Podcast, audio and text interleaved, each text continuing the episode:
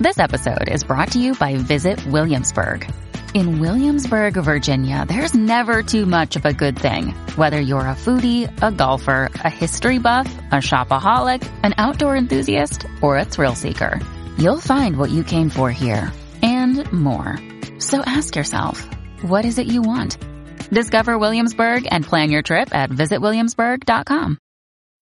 When you need mealtime inspiration, it's worth shopping Kroger, where you'll find over 30,000 mouth-watering choices that excite your inner foodie. And no matter what tasty choice you make, you'll enjoy our everyday low prices, plus extra ways to save, like digital coupons worth over $600 each week. You can also save up to $1 off per gallon at the pump with fuel points. More savings and more inspiring flavors make shopping Kroger worth it every time.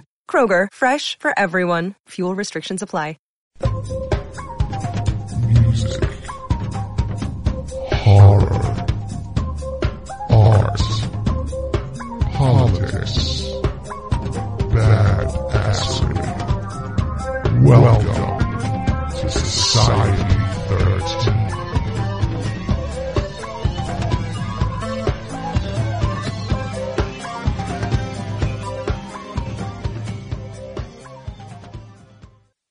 You want to see something really scary? You bet. Music, horror, art, politics, and overall badassery. Welcome to Kettle Whistle Radio For Real on Society 13 Network.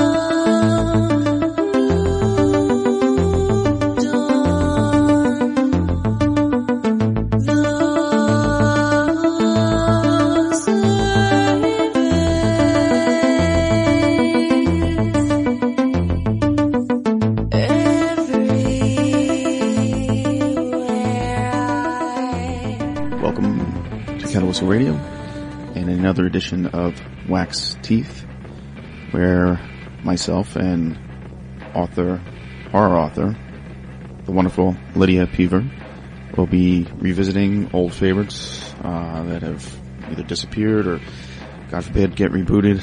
Um, tonight we got a good one, and she'll be calling in shortly. Here we got music from um, Encephalon and this is one of her picks, Encephalon. Look them up. Excellent music.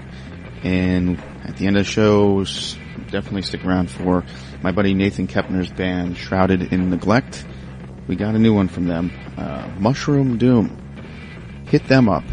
Shrouded in Neglect. S, S-I-N, actually. They go by that as well. Um, you can get them on Facebook but I will let you, I'll let them explain Mushroom Doom to you, but that, that'll be at the end of the show. And, uh, let's see, announcements. Uh, yeah, okay, so Indianapolis, uh, the end of June, last weekend in June.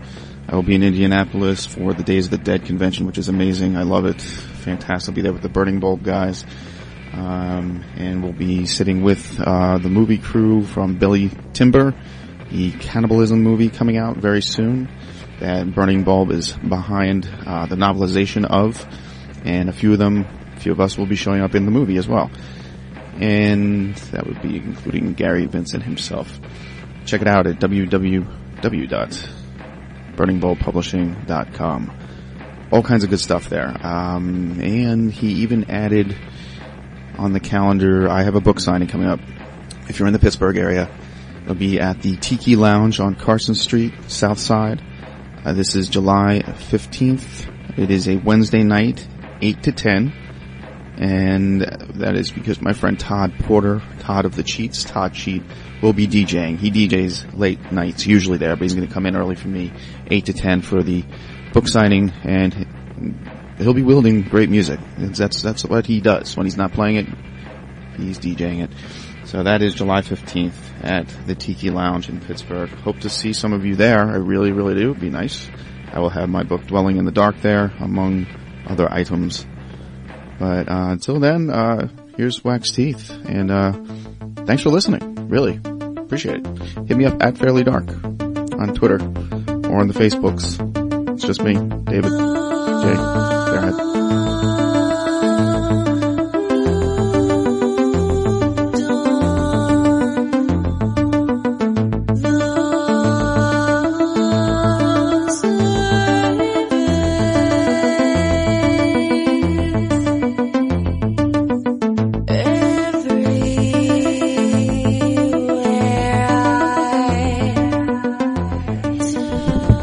Kids, we're back with one of my favorite segments to do, which is wax teeth. I shouldn't say segment actually, because it's an actual show, an episode. We're going to do once a month, and of course, I've got Lydia with me here. Lydia, are you Hello. There she is. Yes, again. I'm here. Yeah. um, you know, what name do we introduce you by? Because you, you're going by a few different pen names now, or what? Well, just I'm still just Lydia. I like share, you know, just one name. Right. Uh, I've just been known by typical Lydia so long because Spooky Chick was the crappiest internet name ever. Okay. And yeah, Uh, so just just Lydia. I'm fine with that. And then- I never will be. So it is tiresome. I'll hide. It's tiresome, and it's killed things we love, like movies, music, and uh, just people being able to download something kills the quality of what we want to watch. You know, just or listen to, for that matter. It's true, and I'm constantly policing my various social networking feeds so that I'm not inundated by shit I don't need to know and shit I don't want to know or stuff that's being talked to death. So Yeah, and there's Yeah. a whole lot of that. But that's why we do this here. And uh, we went to an old favorite uh, from 1982. Well, that's when it came out. It was made in 81. The Entity. Yeah, when was the first time you saw it? Oh, I saw it when I, I was about 12, which would have been about 82. Um, and you know what? It had to have been probably 13 or 14 because it, it was on TV. It might have been HBO. So I saw it after it was actually in the theater. If it, yeah, I I know it ran in the theater. Um, but I caught it young enough to be scared to death of it. Um, to the point where I got obsessed with it. And I, I, you know what? I should I should mention this right away before I forget. Right here is the novelization. You can hear hear that. That's that's the book by Frank De Felitta.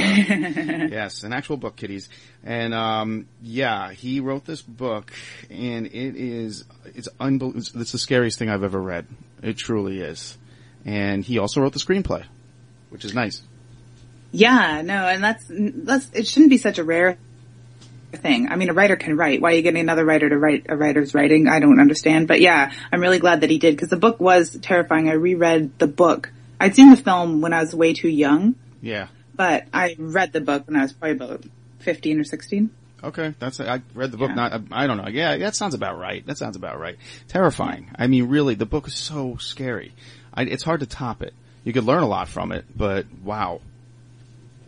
It's scary because it's true. You know, like the way mm-hmm. Amityville, the Yes. quote unquote truth of Amityville is really getting uh, run through the ringer lately, Oh, yeah. especially with the existing son. And the other son is still not talking about it, but the existing son doing a lot of talking about it, Mm-hmm. which is good.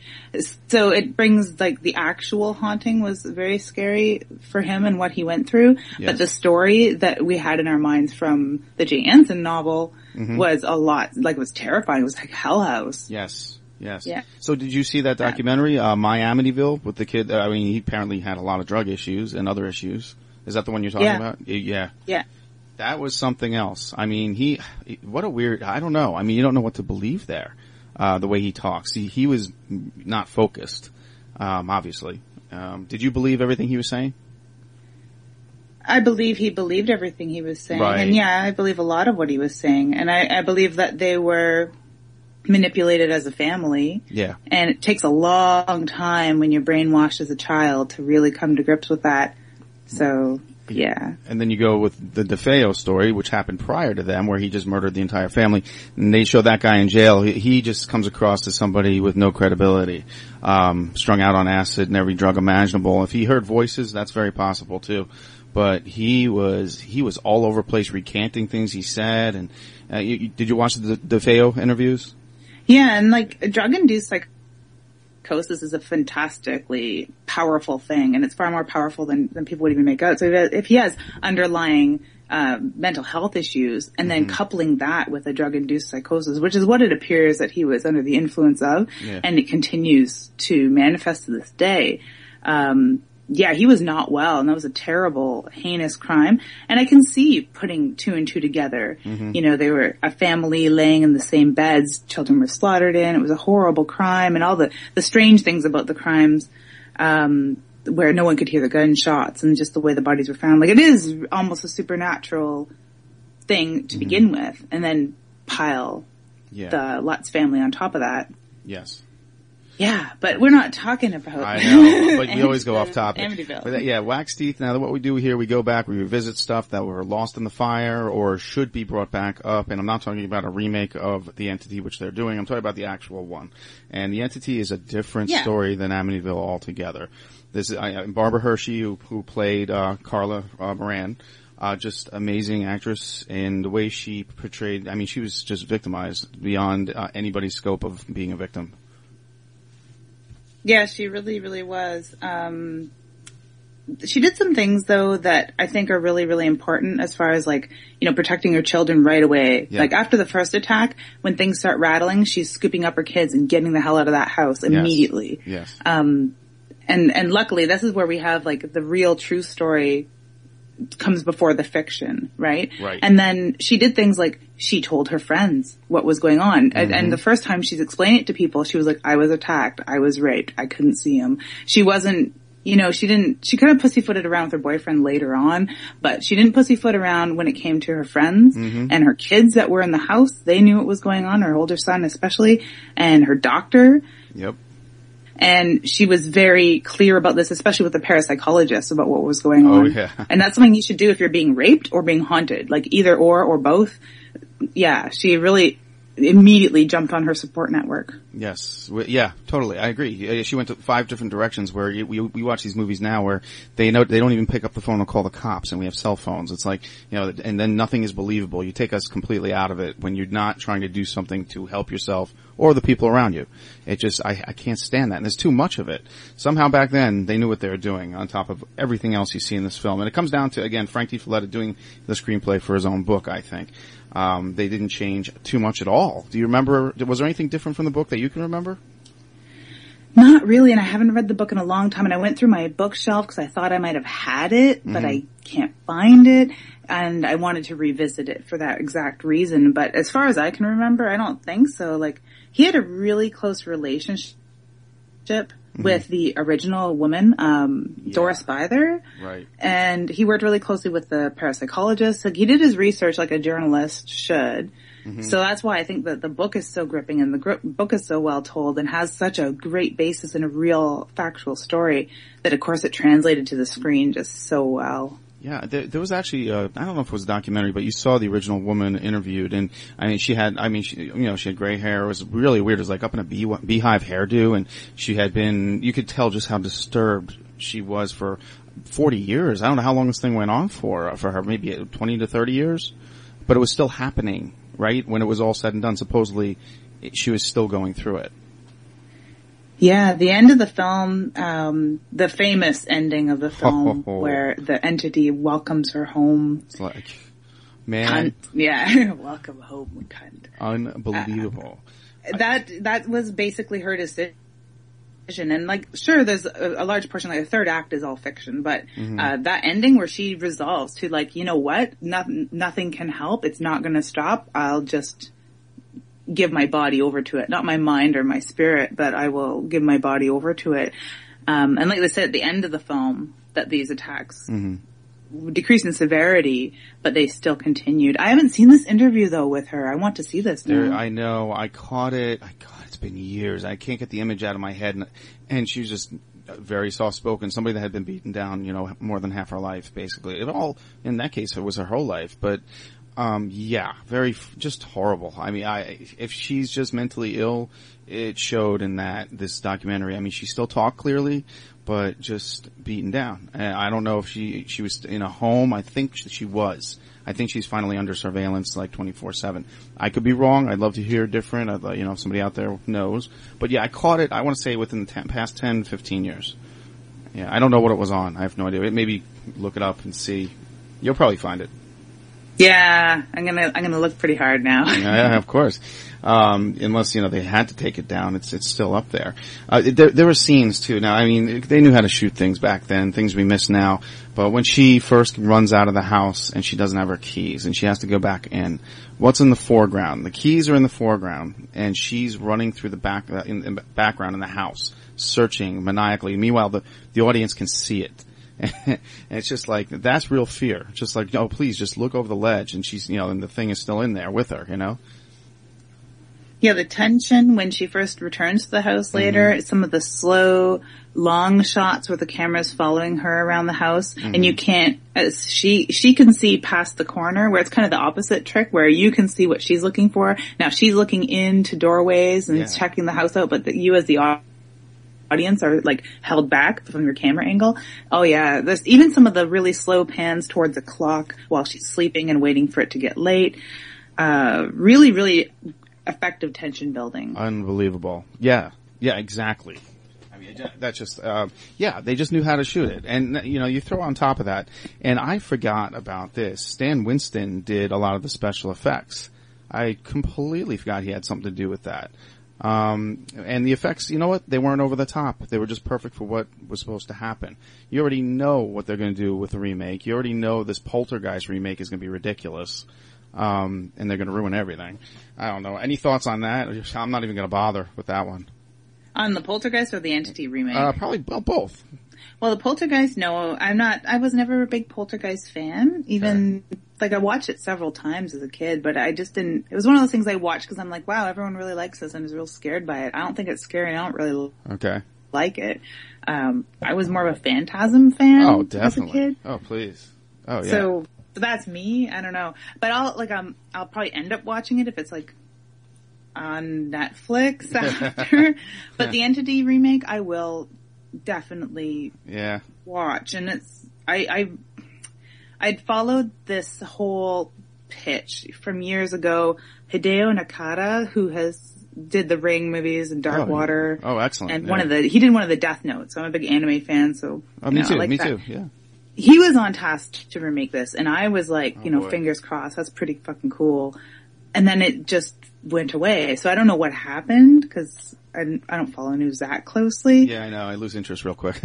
I actually checked the upcoming horrormovies.com. I would check the entity, their entry for the entity like Mm-hmm. three times a year just in case, you know, I was that, you know, not worried that it's going to get remade, but I was that interested. And then uh, I had checked it a few days before the news broke that James Wan had done a script or was involved with a script, and I was like, oh fuck.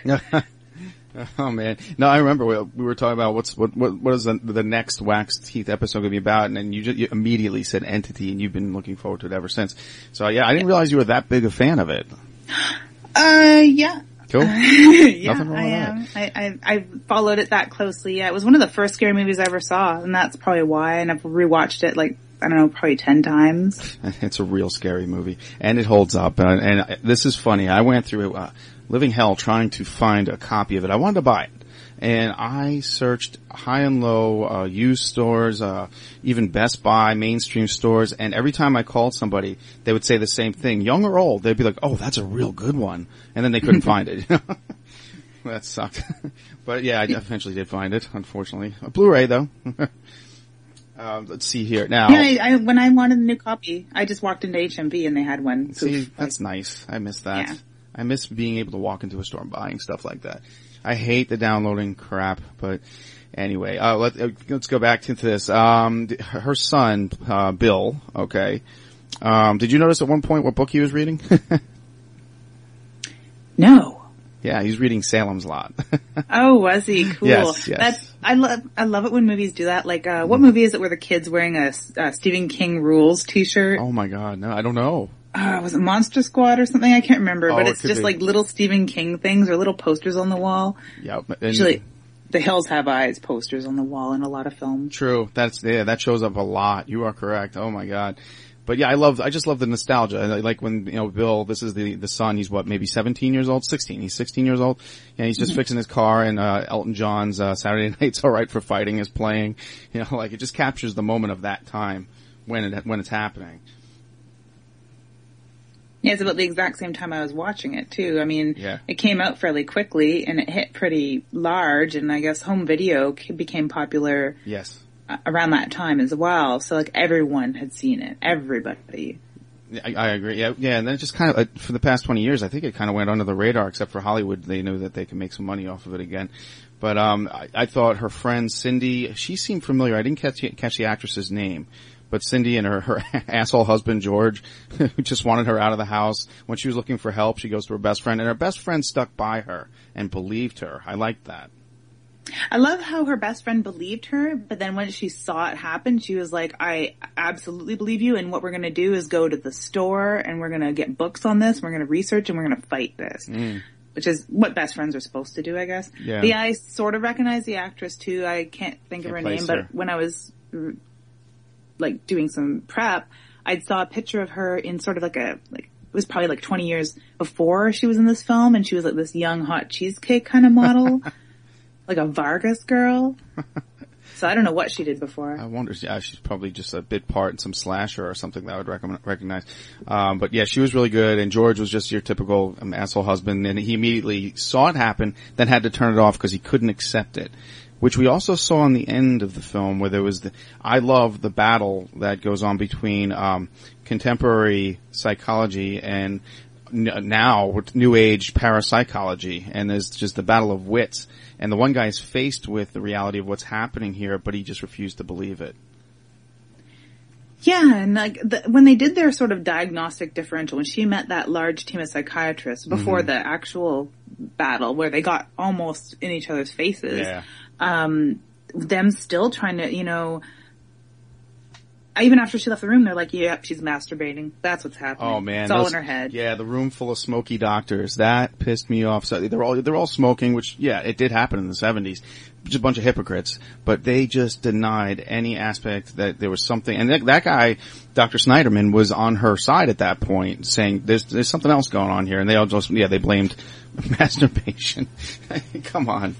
Yeah, and I think that like he did think there was something larger going on, but I think you know in a way he was sort of hoping you know this can't be something supernatural. There is something else going on, but it must be something of a larger scope in the psychiatric practice that we don't understand. It can't be supernatural, but there is something to this. Um, interestingly, he turns to his peers that are the best representation on film I've ever seen of a quote unquote boys club. Oh my god. Yeah.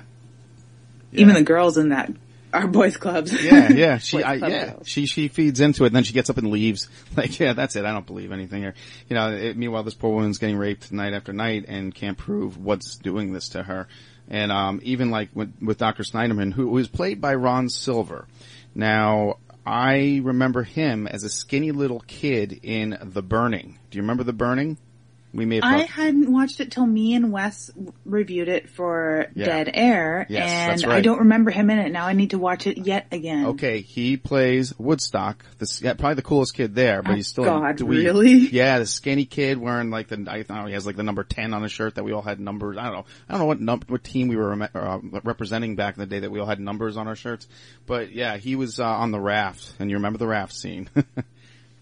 I do, and I, as soon as you said, uh, yeah, I do remember him, and I, I enjoyed him the very most. And Yeah. I think it was probably Team Awesome. We're all playing for, or you guys were all t- playing for Team Awesome. I wouldn't wear a shirt with a number on it. It's a Awesome. sport, sports ball and stuff. now wait a second. Off to, now we're getting right off top, topic here, but you're an anime fan, don't you remember Battle of the Planets, G-Force, Gatchaman? They all Yeah, wore totally. they wore the number T-shirts too. They did it still just, there probably is a picture of me wearing a numbered t-shirt from before I could dress myself, but yeah, uh, I am a Gatchaman fan. Oh, yeah. I'm not a numbered t-shirt jersey type fan. yeah, you just like them when they were dressed up in their uh, bird outfits.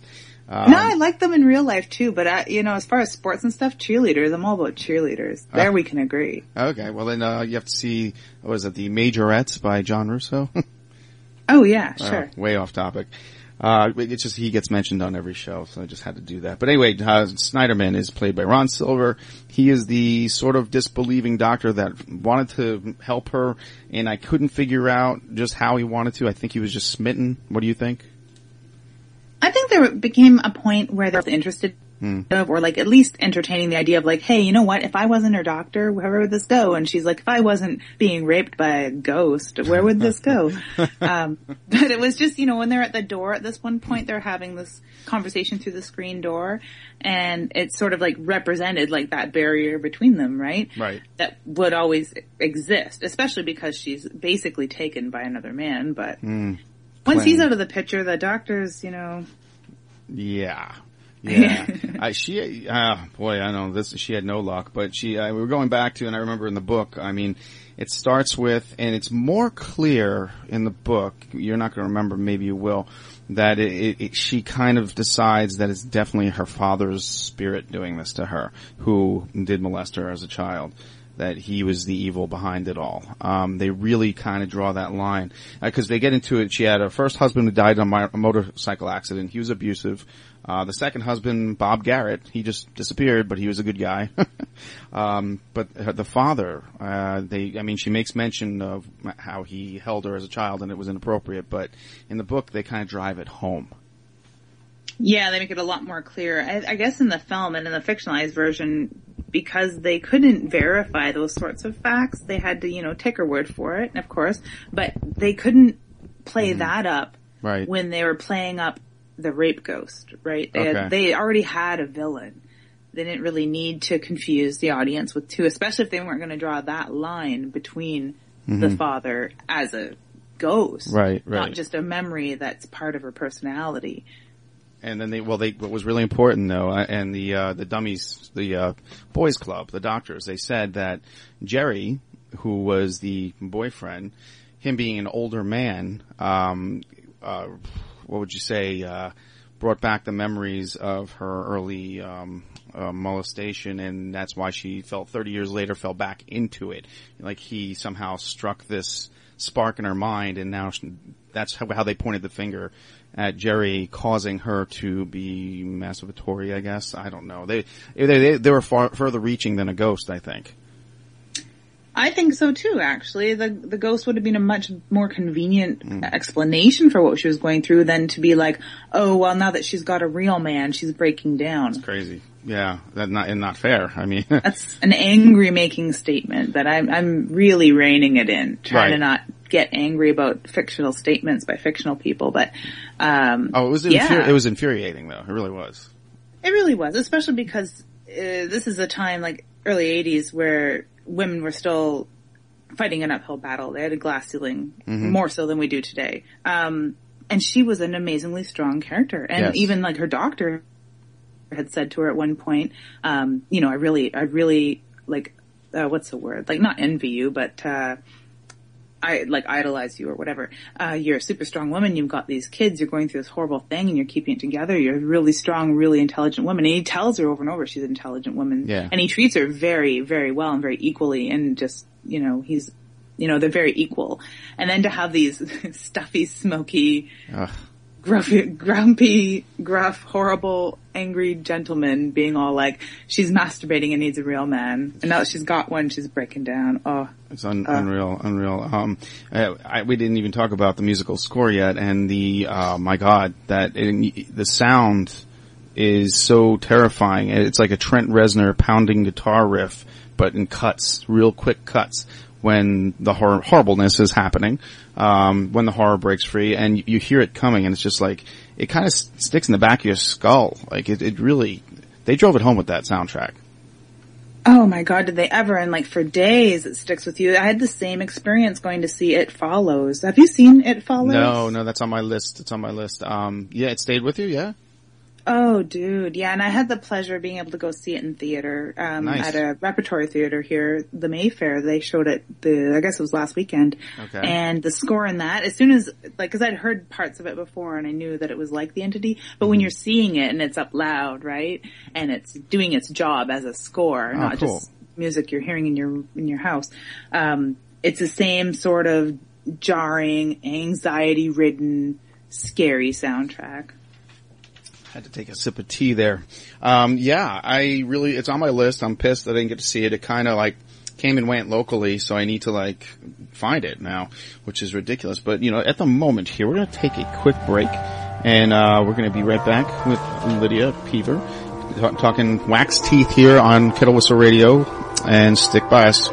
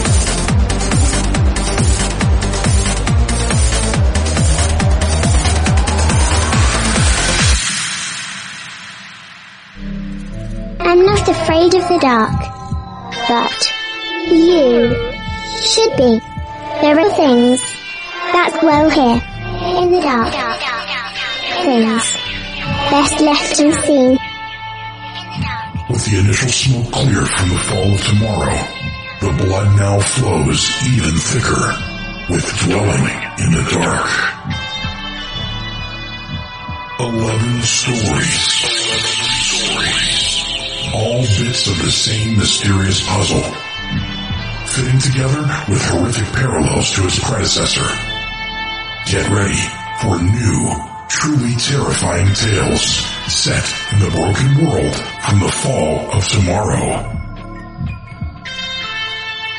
Take a closer look at what's now dwelling in the dark. If you dare.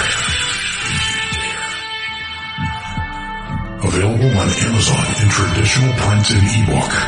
Get your copy today. Visit www.fairlydarkproductions.com for more info on the author and his work.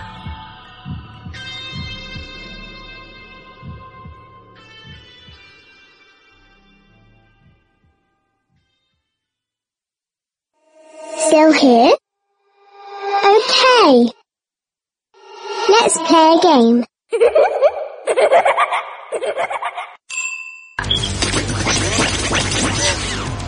Well, then we're back. Uh, let's see. So, once again, off air, the most interesting conversations take place. Um, we went from uh, Anne Rice fetish to bronies in a heartbeat. Of course we did. Of course we did. Of course we did. And yeah, well, I mean, this movie can bring out the, the weirdness, oddness in all cultures, I guess. Um, but yeah, it's just, so, I mean, we're talking about the entity here. Barbara Hershey, incredible, incredible role. I don't even know what she did after that. Cause she was just so good in this. She did lots of stuff. I oh know. my word. And I did know. you realize, I did not realize this until prepping for this show, and it gave me a reason to actually, other than wanting to watch The Entity because it's a remake, sort of like watching Texas Chainsaw Massacre Yes, remake. I only watched it because it's a remake. There was no, nothing else drawing me to watch it now. I'm starting to get some things, some reasons to watch this remake. Um, of course, the original composer, Yeah. uh, Bernstein, he's still alive. So who knows? He might, uh, Oh, he's wow. still doing work. So he might, uh, you know, contribute to this. Um, now Barbara Hershey, she was the mom in both the Insidious films. Oh my god, yeah, I knew that. Yeah, okay, that's right. Yeah, so that makes a lot of times, yeah. sense there. Like maybe there's been a bug in James Wan's ear, or maybe he's put a bug in her ear, and who knows if Yeah. they're, you know, chatting about this film or had been beforehand. I don't know if she'll act as a consultant or be involved in any way, but it'd be really cool if she was. She'll probably play like uh, Dr. Cooley, the older woman, a female doctor there, that the parapsychologist, psychologist, psychiatrist. Is psych- My vote is yeah. Lin Shaye. Lin Shaye. Ah. Lin Shaye looks, yeah, she was a psychiatrist. Uh, Lin Shaye actually looks like Dr. Cooley. Um, and Lin Shaye just is an amazing human being in the horror world, let alone as a, as an actress. I liked her in Insidious. Yes. yeah. Um, Well, for what, it, for what it was worth. I have it written down here. Insidious 3 is coming out. I don't know. I mean, this looks like some good scenes there. Again, a PG-13, which just makes me leery. But, um, yeah, I don't know. I'd, I'd see it. Well, what do you think? And it's the common problem that people have. Um, do you believe that this is going to be automatically watered down because of his his canon, I don't. or do you believe that it would go balls out, rape, ghost, insane? Uh, I don't know. I, I, you know, that, mm, wow. That's a really tough question to answer because what you can do is what they did in the 70s, have a rated R version and have a PG version. They did that with several films. Um, then it's your choice, you know, if you want to see the balls out version, boom, it's there. He made it. If you want to take your kids to see a scary ghost movie, that's available too. Um, where they cut the scenes. You, you, you know they did that a few times. Um, one of them, which was uh, Saturday Night Fever. There was a rated R version and a PG version. That would make a lot of sense, and that would placate a lot of concerns, I suppose. If Yeah. you like, as a fan, I don't believe fans should actually have concerns about what filmmakers are doing and let them do whatever they want to do. oh, in the long run. artist. Yeah, I, I mean, yeah, no, I'm not. Yeah, exactly, exactly. I'm with you on that. Yeah, but I do have concerns just because of the nature of the film and the subject matter Yeah, yeah. There's a lot and the that- climate that it's being entered into. hmm Yeah, yeah, it's not the 70s anymore either, where you- they can get away with a lot more. Um, speaking of which, uh, I was I wanted to read this from the book, real quick excerpt here. When they, it's from the police supposed police report. So let's see here. Let me put my I got got to put my glasses on here. This old man I am. Okay, so. This is this is in the in the very first pages of the book, March twenty third, nineteen seventy seven. Statement made by suspect Jorge Jerry Rodriguez, booked on first degree assault charge, taped in the presence of Officer John Flynn, and they give the code number for the actual police report here. Um, it says here, this is his, this is the part, you know, when Jerry, uh, is being interviewed real quick, um, by the doctor. That's how they show it, Dr. Uh, Sneiderman in the hospital, and he's just like, I saw it. Well, this is when the police actually interrogated him. And, um, it says here, yeah, look, I'm finished. We're finished. I mean, this was too much. I didn't dream it. There was something, something going on with Carlotta. Something was going on in that room. I, and there's a long pause there. What do I tell you? I didn't see exactly something, but I saw what it was doing to her. And you've got to understand, she was, long pause, she was in the bed, long pause. I just came from the bedroom and I was, long pause, getting ready, you know, I was getting ready to go to bed with her. Uh, I turned around and I saw her. First I heard her. I heard her first and she was, you know, moaning. She's making noises like love noises, but scared too. Like she's not liking what she's feeling. I don't think and I don't turn, this is a messed up and then I turn and I think it's a put on. Like a put on for me, you know, like I'm ready for you, Papa. he actually said that. We were very, very close. We had a good relationship always. So I turn around and I look and I see this, like something is pressing her, pressing her. Now, uh, understand what I'm saying here. It's pushing her. She's not got no clothes on and I can't, I can see her and they're being touched. And now how do I say it? It's not like her own hands, you know, and I think I'm going nuts. And that was it. Um, there, it goes on for pages, but this guy, I mean, he, that's, that was his interpretation when he was being interrogated on what was happening to his girlfriend and before he left her, of course. How do you feel about that, him leaving her? Uh, of course, it was a pretty shitty thing to do, but Yeah. she'd also kept him in the dark. If she would have, like, she should have called him from the get-go when she was being very open with everybody else in her life, and this was a man that really cared about her, that she apparently cared about as well.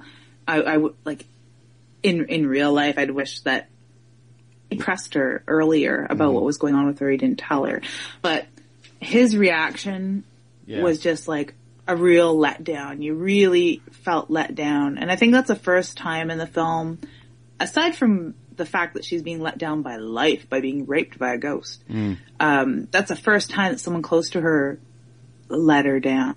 And you, the audience really feels it because everybody's really supportive of her. Her, And you're really kind of rooting for her and trying to figure out what's going on and how she can beat this thing the same way she's feeling. But then he pulls that. Yeah. Um, the two, those two scenes with him involved are some of the most tense and, um, human parts of that film when she's on the bed and going through what he describes to the police and she's saying, help me, help me over and over. It's so scary. That is like the absolute scariest moment in the film. And he, at first he's just so shocked and he acts it very, very well too, uh, and tries to help and can't. yeah. Yeah. That's the, uh, the Glenn That Frey same character, look on uh, his face Jerry. when he first saw her being groped by this unseen rapist. Um, yeah, no, that, that scene is just absolutely harrowing when he's talking to the psychiatrist and the cops in the hospital and he doesn't even want to see her. Doesn't even want to see her. Right. Yeah. It's just, yeah, yeah, that's, like that's, it's her fault. It's almost like it's her fault at that point. She's sullied and a dirty thing and that's just the first time you, that anyone looks at her like a dirty thing and that's Well- just really fucking pathetic. I think he couldn't handle it uh, too. He like he's just like I don't want any part of this thing. I don't want this in my life. You know, I, it wasn't just that he just he wussed out in every sense of the term, I guess. Um, but yeah, that that was a game changer. I have a list of game changers here for the movie where just things took a twist. And uh, the first one was Billy getting thrown. This is the her son when he tries to help his mother. and the entity grabs him, throws him, and breaks his wrist, and you can actually see the electronic pulses around him, which I thought was well done for the time. I agree. Yeah, it really was, and I'm yet another thing that's interesting about the remake is that I want to see how that's done because it will obviously be done better Yeah. because of just the technology we have for graphics now. Um, but it was done really well Yes. back then. Yes. Oh, And totally. that scene where he is thrown was the first that this was the first scary movie I ever saw, and that was the first scary movie scene I ever saw because I snuck into my room. I was trying to watch this from around the corner, and when that happened, I must have gasped or jumped, or my mom noticed me there and ushered me back off to bed, which didn't work because I came out of my room about three more times during this film. oh yeah. Um, but that was like a holy shit moment when I was a little kid, and it's a holy shit movement moment in the film as well. and it's just like you know, it, it gets it, finally she's getting credibility, but she doesn't want her kids to be the ones to witness it, and it's just it's just horrific all around. The look on her face when she's just laying there and she sees her son getting attacked, that, that's a good actress. Yeah, she's a stellar through the whole thing from start to finish. An amazing actress, and it's I, I can't even picture her being replaced. That's the hard thing I think with people I agree. getting cranky about the remake is that you just can't. You can picture lots of stuff being updated in this film, but her, Yeah. But that, and uh, I, I don't know, are they going to go, like you said, with the, the, the doctor's club there, the boys club, the mass illusion. I love, I, that's one of my favorite excuses and stupidest things ever. They're having a mass illusion. I, whoever came up with that term. I, I think it it was attributed um, a few times to like seeing Jesus in the clouds or Mag, Mag, Magdalene in the clouds, yeah. or uh, what was it? There's an ecstasy, uh, a famous ecstasy case where these three young girls drop to their knees in ecstasy, and the whole village sees the Virgin Mary as they're seeing, and that was attributed as a mass hallucination. Uh, I think that's when it really started. Well, that, okay. Well, that makes sense then. Okay. Uh, now, for me, there's a scene here. Now, this is going back to when I was a kid. Creepiest moment for me, uh, when the, the realization, and she's explaining that the entity wasn't alone more than a few, few times, and they found teeth marks around her and grip marks around her ankles. She's being held by two little, smaller entities, and then the claw marks are on her shoulder and on her body uh, from the giant, the bigger one. I just, just the thought of what was in that room with her, just it's horrific. You don't have to see it.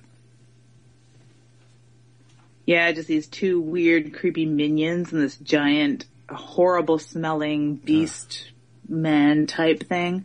Yeah, that is pretty, pretty scary. And you think like this must be something straight up from hell because it's got tiny demons with it, right? Yeah, yeah. That's the only picture I had in my head. That was it. You know, that takes me back to like the Incubus from the 1980s as well. Um, that's another good one from back then. But yeah, and just the idea of succubus and, and incubus, uh, incubi, you know, it's like, um, ooh, it gives me chills. and this silence. Yeah, and no, because I'm thinking, I'm thinking like, Okay. do I know any incubus that have minions? An incubus with minions. That's kind of a, a unique idea, and it's something I'd almost want to research. Um, because there's lots of demons with minions or companions, familiars and stuff, but this is like one incubus, or beyond, he's worse than an incubus, uh, with two little tiny helpers, Yeah, just horrific. helper elves. Man, I, then there's of course the biggest slap in the face to our heroine um, when it tricked her into enjoying herself, and how the anger. Yeah, that was pretty sad. I can't picture that being, that's another one of those scenes where I can't picture anyone else doing it any better because you really feel for her because yeah, she was tricked into being asleep and having some sort of wet dream and waking up mid orgasm knowing that she's being assaulted yet again by this fucking rape ghost. Just terrible, just terrible. She was broken because then, like, it, you know, it just it just it stole everything from her at that point. Anything that was left. But then we get to the second game changer, and I'm gonna I'm gonna call this. I have four game changers. The second one I have was uh, Cindy and George witnessing the attack in their house. Where you know, Yeah. the windows get blown out. So all right, we talked about that earlier. But um, the third one, okay, this was this finally things start twisting her way when the parapsychologist witness and photograph the entity.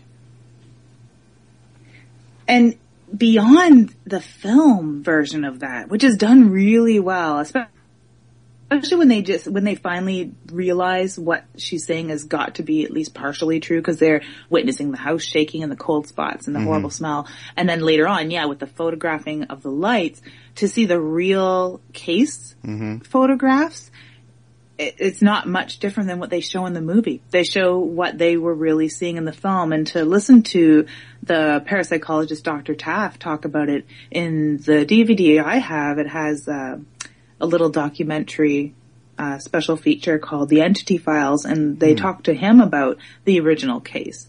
And they show a lot of the, the photos from that time and he even says like the effects are really close to what they were seeing. And yeah, that's a game changer for sure. Oh, big time. Um, the last one really, um, it, it just comes down to, uh, wow, uh, when the boyfriend, you know, witnessed and, and, and is attacked as well, and he tells Sneiderman, just the part I just read, he, he, um, just tells him, like, no, there's something there with her, and the doctors, he's like, God, everybody's saying this now. I, maybe I need to look into this a little more. What am I missing?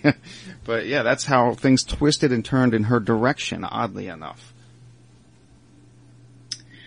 Yeah, having him finally be shown, like you have no irrefutable proof other than a witness, a real witness, and even ne- near the end in the in the when the parapsychologists have set up their ghost trap, um, even then the Doctor uh, Cooley, she's like, we have a witness, we have yet another witness, and somebody a reluctant witness, at least. The, you give the boyfriend that much that he might have been reluctant to ever be with her, and he was a he wussed out, like you said. Yeah. pathetic, pathetic Yeah, move on his part. But he didn't say he didn't lie about what he saw. He at least told the truth and supported what she was seeing. Yeah, Jerry the boyfriend. I, I used to refer to him as Glenn Glenn Frey from the Eagles because that's who he looked like. Um, totally discrediting Glenn Frey, I guess, but I don't know. I, the guy is familiar, the actor. I just don't. I couldn't place him in something else I've seen him in. The guy played Jerry. Uh, just couldn't. I don't know. Did you recognize him from anything else? No, I think I sort of was confusing with a few other actors, but yeah, he's he looks semi familiar. He's got one of those faces, I guess. That or he is in lots of stuff. I don't know. I don't know either. But yeah, the entity. What can I say, folks? I totally enjoyed this movie. It's intense and it's real scares, real scares. Um, I want to switch gears a little bit, unless you got something else you must say about the entity. Other than read the book, not before or after. Doesn't matter when you read a book. Re- Read the book. Read it whenever. Definitely watch the original before going to see the remake whenever it does come out, Yep. uh, because it will inev- inevitably be made. And who knows if this, you know, movies have a life cycle. Who knows if this will actually get off the ground with James Wan? Um, it probably will, but who knows? It could always get shelved, like it always it has before being shelved. Um, but it will inevitably be remade because people want to remake it. Yeah. Um, definitely do what you can to see the original beforehand. Yeah. And even take it a step further and get interested in the actual case. Like we're all steeped in Amityville right now. Um, it's getting easier to find a lot of this information thanks to the internet. You don't have to go to the library so much anymore. Um, but if you're really adventurous, go to the library and learn a little bit about the original case because it was one of those really well documented parapsychology cases from LA in the 80s when it was uh, pre-satanic panic, Yeah. I suppose, and post Hans Holzer Ghost Hunter. So it's in this nice spot between table tipping and Ouija boards and the ghost hunting television shows that we have today. Too many of them. Um, I did field a question for you. You wanted me to ask Heather, Heather Taddy, who was on Paranormal State for all those years, what she thought of the, was it the freezing of the ghosts in the uh, liquid helium? Was that what we, Yeah, the, the fictional portion, because at the one point the psychologist, or uh, the parapsychologist got to as far as they could go with the case. She had resolved that she's just gonna be a servant to the rape ghost hmm. as best she can and have a no, as normal of a life as she can with her children and mm-hmm. just go on. So they all parted ways. Mm-hmm. But then in the fictional story, they set up this elaborate ghost trap, which is sort of like a ghost hunter's wet dream. It's a real totally, Ghostbusters. totally. And yeah, I really wanted her take on it and high fives and hi Heather. But other than yeah, well, one- when asked, um, I told her, I, I said, you know, that we're talking about the entity movie and the entity case tonight. And, um, she had a, she had a rough flight, we'll just say. I don't know if she'll want to tell that story. Uh, coming back from Denver from whatever she's got going on. I know she's going to be talking about it soon, but she came back and said, oh, I don't know about that one. I was like, Ah, dude. like what? you know what? That's sign of the times, you know, cause, uh, I, that's what, oh god, that's nine years before she was born, so. The movie, anyway. yeah, well, now she has a hobby. now she Yeah, has seriously. another cool thing that she can research the Yeah. hell out of because I know how much she likes doing Yes. that, you know, sleuthing and doing the actual, like, factual investigative Mhm. journalism. So yeah, have fun. I was disappointed though. but yeah, now Well, she- I'm yeah. disappointed a little, but I'm not that disappointed because I'm like, I'm half disappointed and half stoked because it's like, you know, I'm disappointed that she doesn't have like, you know, because she could talk, I'm sure, forever about physical manifestations. But this particular case, I'm stoked that she hasn't heard about it in a way because that it's something for her to learn about. And I think she'll get a kick out of this story. Well, it's fun watching people discover things that you know about and you love, and and this is one of those things. It's going to be end up being a movie night at our place, I think. Uh, this one because she likes to go back to the older ones, and we've watched a lot of bad ones too. But um, this is a good one, and uh, yeah, highly re- recommend it to everyone. And uh, again, switching gears, I was handed a little something something from our friend Lydia here. Um, do you want to talk about that? All right, let me just say this. I read what you gave me, and I was floored because the direction you took was. I love how the fami- familiar familiar things, places, people, and- names came slowly back, but the incident that you write about is so um, horrifically more monstrous than what the original Nightface. I mean, yeah, they they were badass vampires, but they were different. This, you really, you went like elemental. and I, I loved it. I like that choice of word, elemental. That's, yeah. Um, the rest of the book goes back into where we left off Okay. in the story. Okay. Um, but I really wanted to open, and a lot of times when I sit down to write, even the first Nightface, if I, you know, I don't really get writer's block, but it's, it's a matter of whether I can or want to write. Um, if I wanted to sit down and write something else to warm up, I would write some Cynthia stuff because Cynthia was the closest character for me and I really enjoyed writing from her perspective. There's a lot of stuff that was cut out that was from Cynthia's perspective and I've written a lot of stuff even in Nightface 2 that isn't going to make it because it's just, it's like warm up stuff. It's like, yeah, warm up exercise Okay. with writing Cynthia's point of view. So I had written all, like all of that. And it's gonna stay because it's a really cool intro, I think, and, it, and it brings you back home. I, Yeah. I let uh, Chris from Bind Torture Cast read it as well, um, and he he he had the same sort of sentiment as you. Like that's kind of a shocking way to start it, but yeah, it brings you right home and it reminds you of exactly where these things are coming from, right? Yeah. Um, Oh, I loved it. It so was yeah, I'm glad I'm glad you guys enjoyed it. it was uh very uh it, you- had your own opening scene to Jaws basically. Like just how it but you just you know the date gone wrong. and just this sh- shocking horrific death that you just didn't see coming really. I mean Jaws you do, but not not in this one you don't.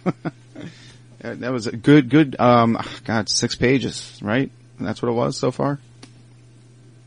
Yeah, and I, I think that um, I like Cynthia. Other people like Cynthia. People in the book seem to like Cynthia Mhm. as fictional characters. So I think that some people are going to open up Nightface two, being like, "Oh, I kind of hope Cynthia's here somewhere," and she is. Oh yeah, she really is. Oh man.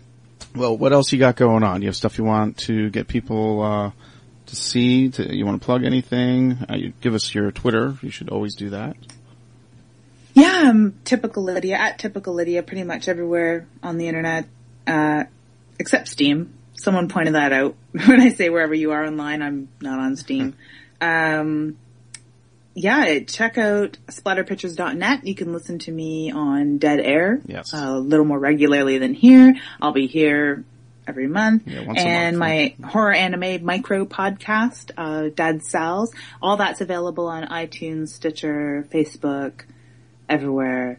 Um, check out, uh, I've revamped my website yet again. I got to put a bunch of old stuff back in, like the, uh, uh, I'd had, I'd commissioned an artist, uh, Luke Mantha, to do some artwork for Nightface 1, and all that's down because my website's crashed a couple times, but I'm gonna put some stuff back up on nightface.ca, and you can, I post whatever I'm doing really there.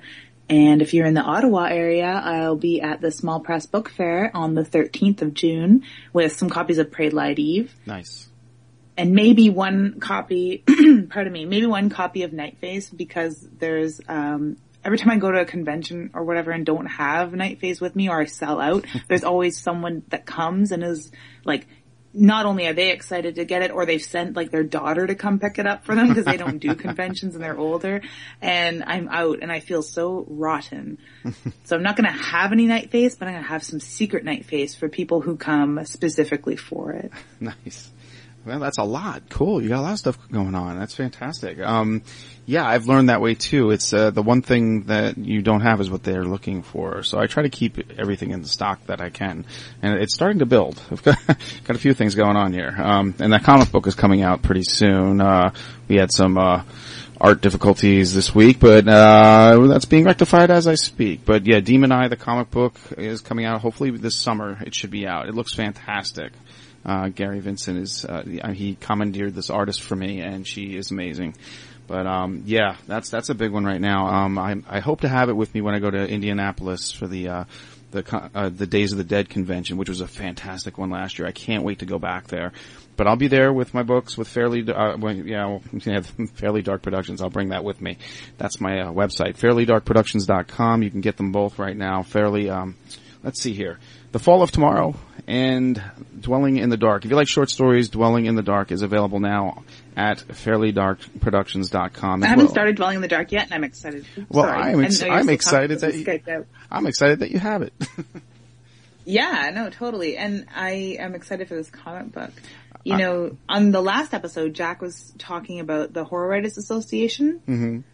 yes. Have you bounced that idea around any more in the last week? Um, actually, another writer, uh, Duncan Ralston, who's I call him the Duke of Ralston. He's he's a cool guy. He um he has a book. Oh yeah, did you heard about Gristle and Bone in that episode? It, Yeah. sou- it sounds like it's right up your alley. I mean, totally. I'd been aware of Gristle and Bone for for a while Then you too. know. It's a, a Toronto connection, right? They're not that far. yeah. Um, Well, he um uh, Duncan was telling me that he he was like, "Did you join it?" I'm like, "No, I- I don't really get it." And he's like, "Well, we should join it together then." like, you right. both should. No, you really both should. And if you guys have any questions, Sephera Giron is in Toronto, and I'm sure Duncan is, is aware of her. And probably has met up with her. They Okay. have a pub in Toronto um, once a month, I believe. So they can. He can. He has far more accessibility than I do to these amazing people, and a lot of other horror authors do converge there every month for the horror writers pub and it's usually open to other writers as well that aren't members. Okay. So it's a good information session and, and a good place to go hang out and have a drink if that's what you're Wow. into, of course.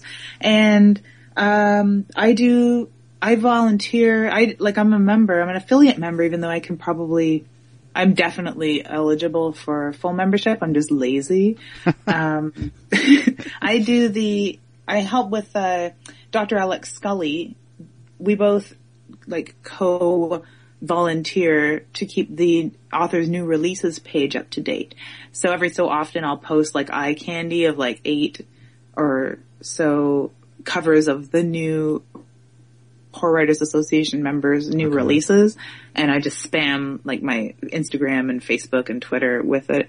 Um, that's why, because I'm volunteering to do that, to keep that up so that authors have a, a space on the horror.org website with their new books every Wow. single month. So yeah, that's it's, fantastic. If you have any questions, like harass the hell out of me whenever you like about Horror Writers Association, and I'll send you off to people that have actual answers. Okay. Little did I know it was right in my own backyard. Okay. I appreciate it, Lydia. That's awesome. Jeez. Uh, I- the only other thing I wanted to touch on, and it's coming out soon, is Fear of the Dead, the Walking Dead uh, spin-off series starting this summer. Are you aware of that one? Very aware. Not a fan. I haven't Okay. really watched much uh, Walking Dead. Okay, I, I like Walking Dead. I don't know how this this is gonna spin off yet. I have no clue. I am gonna watch it, but uh, yeah, I, I don't know. I, I, I think I may see Insidious chapter three first before I start watching that. I don't know. We'll see. And it follows. You said that's good. So Yeah, I definitely see it follows. I wish this Walking Dead. I used to like when Walking Dead started. I'd read the um, comics right back in the day. Mm-hmm. yeah, a couple of them. But with the series, after like the first like season and a half, I was like, you know what? I'd rather they just follow the zombie horde and screw these people because I'm bored of them.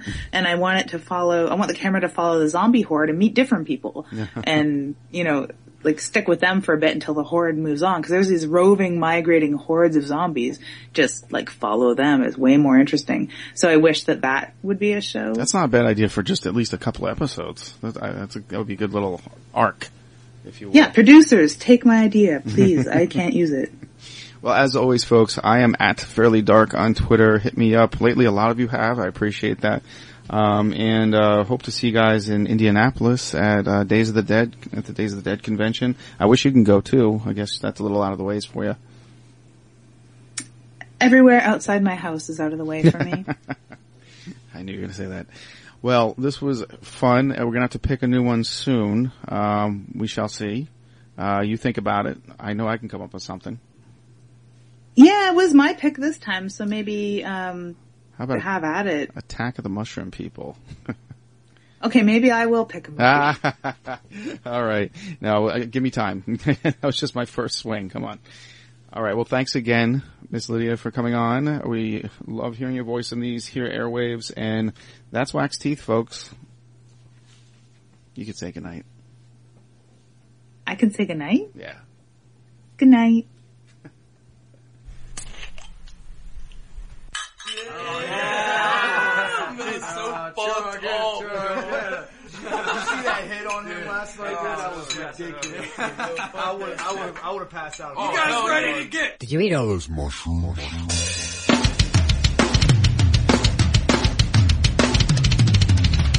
Sit back and enjoy the show.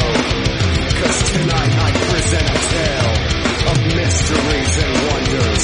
Things that may just blow your mind. You ready for this adventure? The climax prevails here in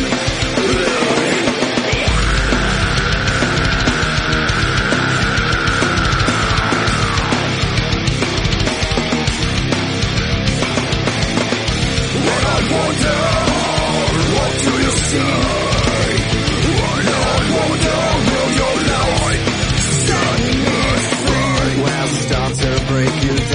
taking all the parts I want out. Why couldn't I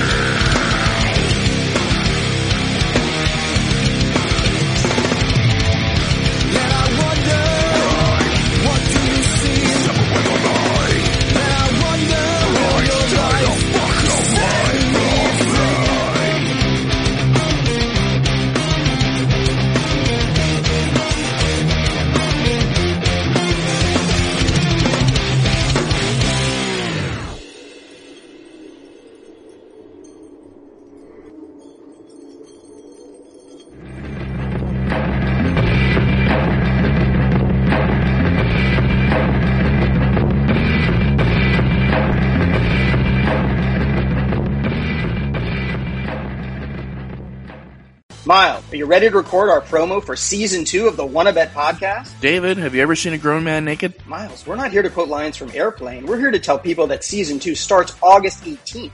But I like airplane. I know you do, but Wanna Bet is a sports betting podcast. Each week we bet $1,000 on the NFL teams and games that we love. Well, that sounds like fun. It is fun. And last year you picked over 60% of your games correctly. How'd you do? We're not talking about that. We are telling people that they can find us every Friday. So no more movie quotes. Roger, Roger.